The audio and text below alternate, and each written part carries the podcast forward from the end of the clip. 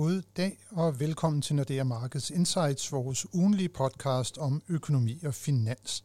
Det er tirsdag den 10. oktober. Mit navn er Helge Pedersen. Jeg er cheføkonom i Nordea, og i dag er jeg i studiet sammen med seniorstrateg Simon Christiansen. Velkommen Simon. Tak skal du have, Helge. Vi har været gennem nogle turbulente uger på de finansielle markeder, hvor renten er steget og aktiekurserne har haft svære tider.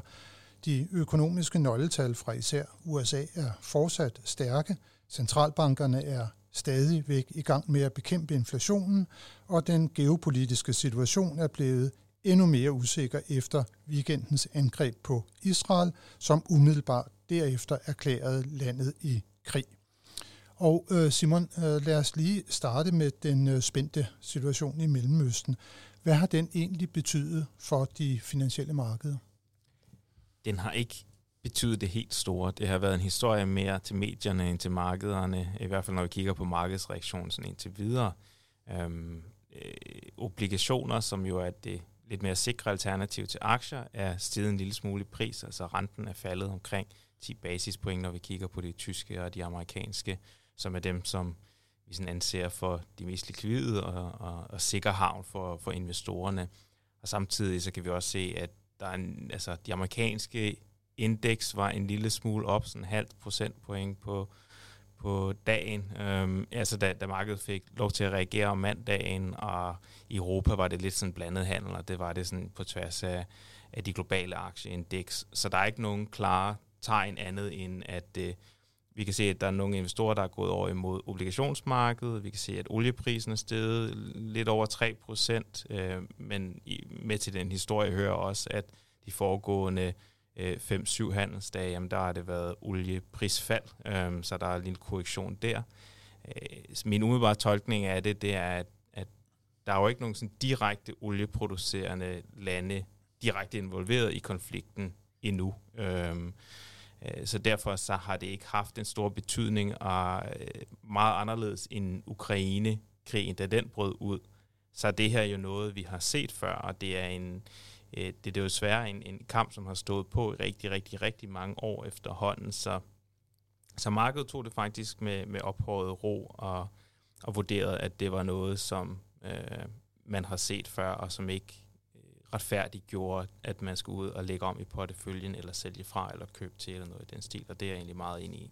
Og det er jo så på trods af, at øh, det angreb trods alt var jo det værste, som der nogensinde er sket på israelisk øh, grund, siden staten Israel blev oprettet i 1948, så har det alligevel ikke været nok til at ryste markederne i deres øh, grundvold.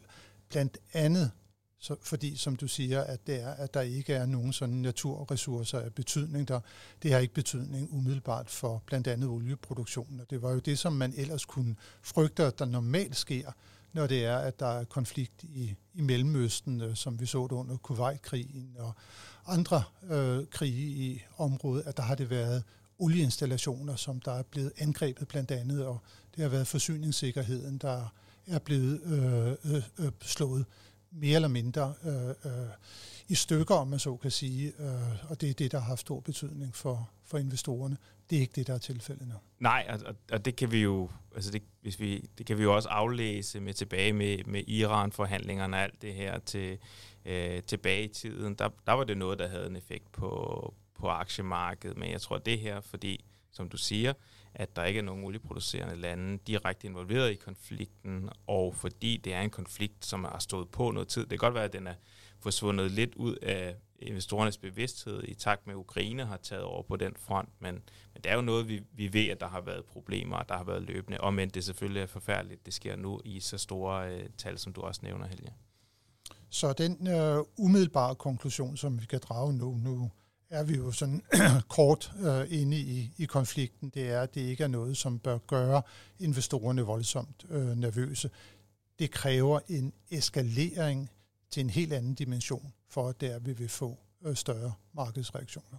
Ja, det er korrekt, men, men det, det fortæller også noget om altså, den usikkerhed, der er derude. Så selvom markedet måske ikke har foretaget den store reaktion, så er det jo endnu et lag til den her usikkerhedssandwich, som vi prøver at navigere igennem i øjeblikket, som ikke kun tæller den her geopolitiske usikkerhed, og ikke kun tæller Mellemøst, men jo man også kunne, kunne hive Rusland og, og Kina og USA op i den, øh, ud af den hat, men, men også den økonomiske usikkerhed og inflation og renter osv. Så, det er jo med til at, at skabe endnu et, et hvad kan man sige, røgslør for, hvordan det kommer til at være i 24 og 25. Øhm, og, og det er noget, der bør optage investorerne selvfølgelig, men i øjeblikket er der ikke nogen grund til at reagere på baggrund af det her, som situationen ser ud. Men øh, Simon, så lad os prøve en gang at tale lidt om øh, nogle af de der andre usikkerhedsmomenter, som du nævner.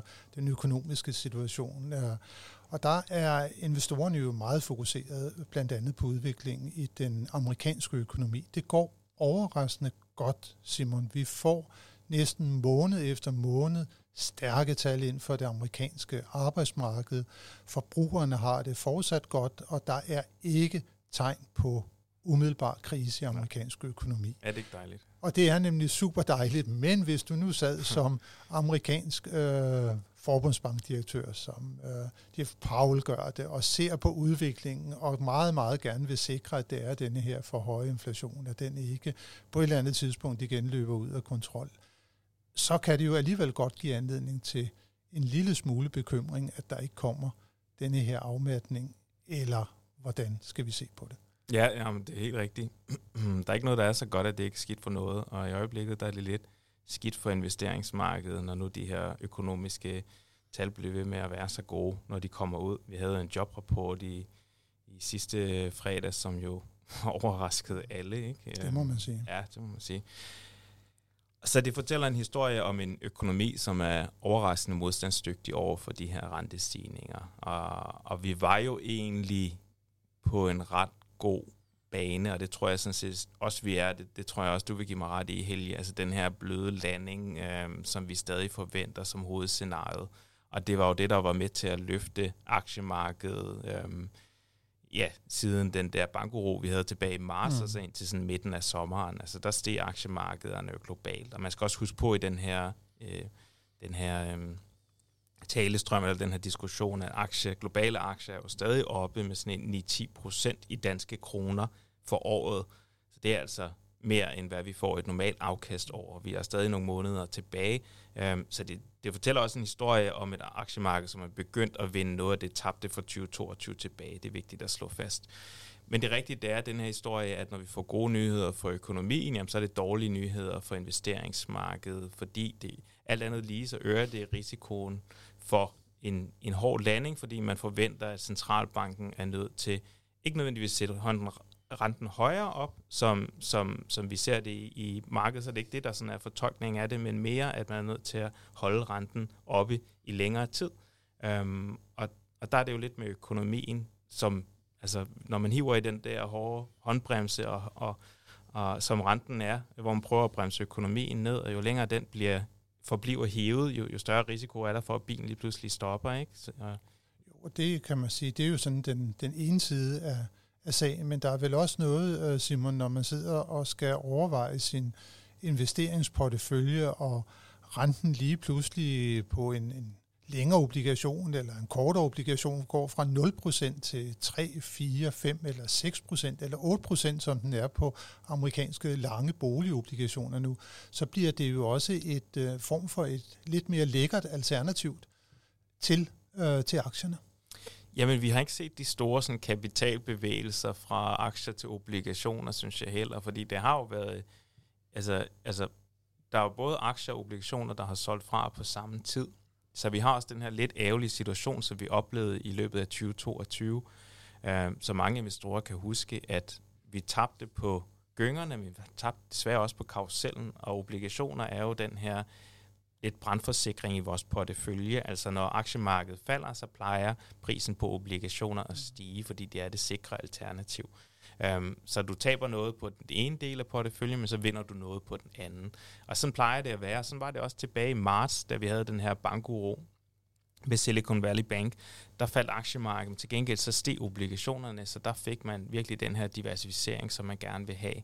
Desværre her den seneste stykke tid har vi ikke set det, fordi vi har den her lidt uheldige situation, at inflationsforventningerne, øh, eller forventningen til, at inflationen forbliver i en vis grad høj, jamen den er til stede, og, og det øh, sætter sig i, i øh, obligationsmarkedet, hvor priserne falder, og renten bliver ved med at stige. Og i det miljø, hvor man så tror, at centralbanken er nødt til at gøre mere, jamen så går det også ind og påvirker investorernes forventning til den fremtidige indtjening, som, som virksomhederne har. Det sætter sig så også i aktiemarkedet.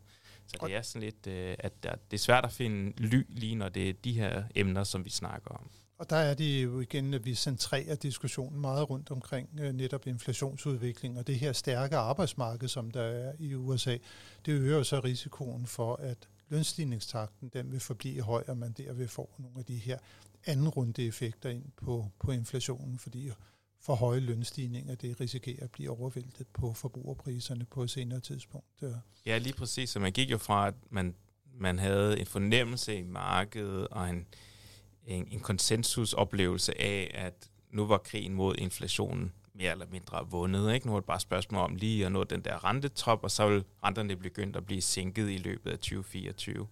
Øhm, og den her gang, der er det jo bare en spørgsmål om, at man tror, at rentetoppen er ved at blive nået, men at der kommer færre rentesænkelser i 2024, fordi at de her ting, som du siger, med den her løn- og prisspiral, det er blevet lidt mere realistisk, end hvad det var før, fordi jobrapporten blandt andet var så god, som den var en masse andet data. Men altså, hvad, hvad synes du om jobrapporten? Det er vel kun et tal, er det ikke det, der man... Altså... Jo, det er kun et tal, men der har jo også været nogle revisioner så af de foregående måneder, der også viser, at det faktisk var relativt stærkt også ja, der var de blevet revideret det er, der op. Ja. blevet revideret op, ikke? Ja. så det er jo et bumstærkt arbejdsmarked, som man har i USA. Og det kan vi jo konstatere, det er ikke kun der, og også andre steder, hvor vi ser, at den økonomiske afmatning er begyndt at træffe øh, ind, øh, der, der, der arbejdsmarkedet fortsat stærkere. Jeg tror nok, man der så skal holde sig sådan lidt for øje, at arbejdsmarkedet altid reagerer med en vis forsinkelse på den økonomiske aktivitet, så på et eller andet tidspunkt, så kommer reaktionen også på arbejdsmarkedet. Jeg tror bare, at de fleste af os er blevet overrasket over, hvor lang tid det har taget, givet at renterne de er blevet sat så meget op, og også det, at de her rentestigninger, de jo snart har stået på i rigtig lang tid. Det er halvandet år siden, at øh, Forbundsbanken satte renten op for første gang, og det er mere end et år siden, at man gjorde det i Europa. Så det er hele den der øh, sådan transmissionstid på pengepolitikken, som man er lidt usikker på, hvor, hvor længe var det faktisk, før det er, at øh, gennemslaget kommer. Og måske har man også haft en rente, der var så lav, at det var, at den skulle sættes op med adskillige procentpoint, før den faktisk begyndte at virke kontraktivt øh, på økonomien, at øh, måske var springet i Europa fra minus en halv til 2 procent. Måske var det bare noget, der gjorde pengepolitikken mindre lempelig. Ja. Så det er hele den der diskussion, som der kører for tiden om, hvor er den neutrale rente, altså den rente, der hverken giver anledning til, at økonomien den ekspanderer yderligere, eller at den begynder at, at falde tilbage. Hvor er den lige præcis? Så der er der jo mange, der nu mener, at den måske har været sådan en smule øh, fejlvurderet i en, en periode, og det her med, at han ligget virkelig på omkring 0, eller været det negative territorium, øh, var det nu også i virkeligheden tilfældet. Ja, det, så det, det, der står i økonomilærebøgerne i hvert fald, at det så, skal ligge omkring 0. Så det er, ja, så, så det, er, det er en spændende diskussion, som ja. der er øh, øh, lige nu omkring pengepolitikken, men jeg er i hvert fald øh, helt enig med dig i, at øh, at det er sådan, at der er en risiko for, at renterne de kommer til at ligge højere i længere tid, end mange hidtil har forventet. Og jeg tror faktisk også, at vi øh, har den, den sidste rentestigning i USA til gode, øh, at der kan komme yderligere kvart procentpoint her, øh, måske i, i december måned. Um, ikke november?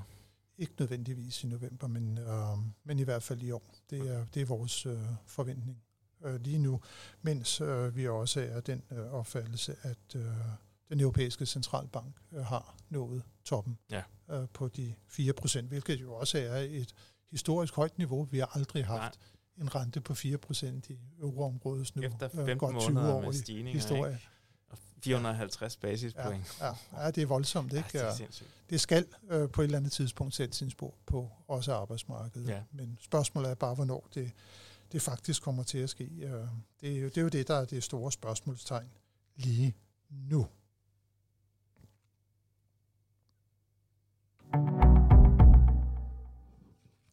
Men øh, Simon, øh, nu har vi jo snakket lidt om nogle af de nøgletal, som der er interessante at følge, altså arbejdsmarkedet og inflationen. Og vi har jo så i, i, i denne her uge faktisk, øh, der kommer der jo amerikanske inflationstal. Ja. Hvad, øh, hvad tror du egentlig, at de øh, kan, kan komme til at vise. Altså jeg håber meget på, at, at kerneinflation, om ikke andet, den fortsætter med at, at decelerere. Øhm, hvad var det, 4,3 sidste gang? Ja, det, det passer meget godt, ja. ja øhm, så vi skal ned omkring 4-4,1 måske ja. noget i den stil, ja. jeg tror. Det vil, det vil være et godt tegn for markedet om, at, at det, man sigter efter, som er, øhm, er inflationen, øh, det er det, der er målsætninger for den ned, at, at det i hvert fald stadig går i den rigtige retning. Ja, og så er der det der i USA, at det her shelterbegreb, altså ja. det her med værdien eller prisstigningerne på at, at, at bo, at, at, at, at det er en meget stor del af det der tal, og, og, og trækker det her niveau noget op uh, i forhold til, uh, til andre steder. Ja, præcis. Så, så delkomponenterne bliver også ret interessant der at ja. følge. Ja. Jeg tror på headlines, så, så ved jeg ikke om de her energipriser, det kan du fortælle mig, Helge, om de er de her stigende oliepriser, vi har set, at de begynder de at slå igennem nu, eller skal vi vente ja, der, der, der, der skal vi vente noget tid nu, okay. og det fik vi jo øh, virkelig øh, syn for i dag, da der kom øh, danske øh, inflationstal. Inflationen faldt jo i, i, i september måned øh, til, til 0,9 procent. Øh, der skal vi helt tilbage til februar 21 for at finde så lav inflation øh, herhjemme i Danmark, og det var for 2,4 procent i, øh, i august måned, så det var jo et, et kraftigt øh, fald i inflationen, og det er altså præcis stadigvæk de her basiseffekter fra, øh, fra de meget, meget høje øh, energipriser, vi havde for et år siden, ja. og så til det lave niveau, som vi er nået, nået ned på nu. Og selvom olieprisen er steget lidt, og naturgasprisen også er steget lidt, så ligger de altså fortsat lavere end for et år siden. Så der tror jeg faktisk også, at de tal, vi får fra USA, de vil trække, altså energikomponenten vil fortsat trække ned, når det er, at vi kigger på årsvækstraten, mens der selvfølgelig kan være lidt på månedsvækstraten, ja. som investorerne sikkert også vil kigge på. Der kan der måske være tale om, at den, øh, den kan stige lidt som følge af de, de højere energiomkostninger her i september i forhold til, oktober, øh, til august måned. Ja. Men, øh, men i hvert fald super interessant, at det er, at den danske inflation den nu er nede på, på 0,9 procent. Ja. Det er jo snart ikke et tema længere. Nej, nej lad os se. men igen, hvis vi kigger på, på sådan delkomponenterne, så er det altså især varepriserne, som der er faldet kraftigt. Øh, de er skille procent lavere, end de var for et år siden, øh, mens at øh, servicepriserne fortsat er relativt høje, mm. også trukket op af den, også i Danmark, ret høje øh, lønstigningstakt for tiden. Så, så inflationen, den skal vi i hvert fald holde øje med, øh, Simon. Det er der ingen tvivl om. Øh, hvis du nu sidder nu her og sådan skal kigge i øvrigt ud på sådan et godt råd til, til investorerne i det her miljø. Vi yeah. snakker om usikkerhed, men vi har også snakket om, at Mellemøsten øh, måske mere har været en begivenhed, som der har fået meget medieopmærksomhed øh, og ikke har haft så stor markeds øh, impact. Men, men, men, men hvor, hvor, hvor skal man ligge sig henne som, som investor i det her miljø? Jamen altså, vi er jo stadig relativt positive på, på fremtiden, og tror, at både aktier og obligationer vil fortsætte med at vinde det her tabte tilbage, øhm, som vi havde fra, fra 2022. Det her, øhm, det her lidt slag i ansigtet som investorerne, det, det, vil, altså det vil vi vi vende til en, en sejr, hvis man kan sige det sådan. Aktier er jo allerede godt på vej til det. Obligationer er hængt lidt i bremsen, fordi der har været den her uvidshed omkring krigen mod inflationen, om renteniveauerne, hvor de skulle hen, og hvor, hvor, hvor høje de skulle være i hvor lang tid. Um, så der er stadig lidt til gode der, men omvendt så køber du også ind i et obligationsmarked nu, hvor renten er, er rigtig høj, øh, og snart top, tæt på toppen, som vi snakker om. Ikke? Øh, så det lover godt for afkastforventningerne fremadrettet. Så lige i øjeblikket, så er det et spørgsmål om at, at næsten at investere i hvad som helst, øhm, og, og ikke, øh, altså ikke være bange for det her miljø. Øhm, det er en god opkøbsmulighed, også på, på aktiesiden. Vi tror, at aktier kommer til at, at klare sig rigtig fint, også over de næste 12 måneder. Øhm, så hvis man ikke er investeret, så er det altså et godt tidspunkt at komme i gang på. Øh, særligt hvis man har en lidt et lang investeringshorisont, og her snakker vi sådan en, en over tre år, øh, at, at man skal bruge det til sin, sin opsparing til at investere igennem der. Også i, i det her inflationsmiljø, altså der er der ikke noget alternativ til, til investeringsmarkedet næsten. Altså det øh, plejer at slå inflationen øh, og et godt stykke endda, hvorimod din, din traditionelle opsparingskonto er ikke sikkert, den kan det. Og for dem, der sådan er meget aktive derude, jamen så, så anbefaler vi en lille overvægt af aktier i forhold til, til obligationer. for dem, der selv sidder og investerer. Øh, fordi vi forventer stadig, at aktier kommer til at klare sig bedre end obligationer fremadrettet. Men igen også et, et godt råd vil være at kigge på ens portefølje efter øh, alle de her udsvinger efter en 2022 og se, om man har den mængde obligationer, som passer til ens risikoprofil. Øh, hvis man havde 40% før i forhold til 60% aktier, så kan det jo godt være, at det har rykket sig, og så skal man måske ud og købe nogle obligationer for ligesom at få den tilbage til den langsigtede målsætning, man har med sin portefølje og sine investeringer og den risikoprofil, man er, og den risiko, man er villig til at tage som investor. Ikke? Så det er måske også et meget godt tidspunkt at lave sådan en efterårsrengøring lige og se det hele igennem. Uh, men generelt et, et positivt billede, selvom vi sidder og snakker om nogle ret negative ting og usikkerhed og så videre, så er vi, så er vi positive på både aktier og obligationer uh, fremadrettet. Så altså sådan set is i maven, og så er det måske et godt tidspunkt lige at tage og revurdere den overordnede porteføljesammensætning nu her, når efteråret det uh, nærmer sig for alvor. Ja. Efteråret nærmer sig for alvor, det gør efterårsferien også. Den kan vi kigge frem til i næste uge, og det er faktisk uh, set med, uh, med vores briller, uh, Simon, så er det jo en kedelig uge, når det drejer sig om økonomiske nøgletal og planlagte begivenheder. Det er faktisk ikke ret mange, som vi kan, kan fremhæve uh, her, der kan få betydning for de finansielle markeder. Så det vil vi næsten undlade. Man kan det, holde fri med god samvittighed, så. Man kan holde fri med god samvittighed, og det har jeg i hvert fald uh, ja. tænkt mig at gøre, og jeg ved ikke med dig, Simon. Nej, jeg tror, jeg tager et par dage, men ikke, ikke det helt store, desværre. Du tager et par dage herinde, men uh, det er, jo, det er jo godt. Der kan jo stadigvæk ske øh, begivenheder, som vi så det her øh, i, i weekenden, som kan få, øh, få betydning øh, også for, for markederne. Men øh, lad os håbe, at det ikke kommer til at ske. Lad os håbe, at det er, at vi kan se frem til en øh, stille og rolig øh, efterårs uge, ferieuge. Og øh, så vil jeg jo bare sige tak, øh, Simon, for at du var med i dag og gør os lidt klogere på investeringsmarkedet. Ja, det var så lidt. Det var og tak til alle jer, som har lyttet med. Det håber vi, at I også vil gøre, når vi er tilbage med nyt fra de finansielle markeder igen på den anden side af efterårsferien. thank you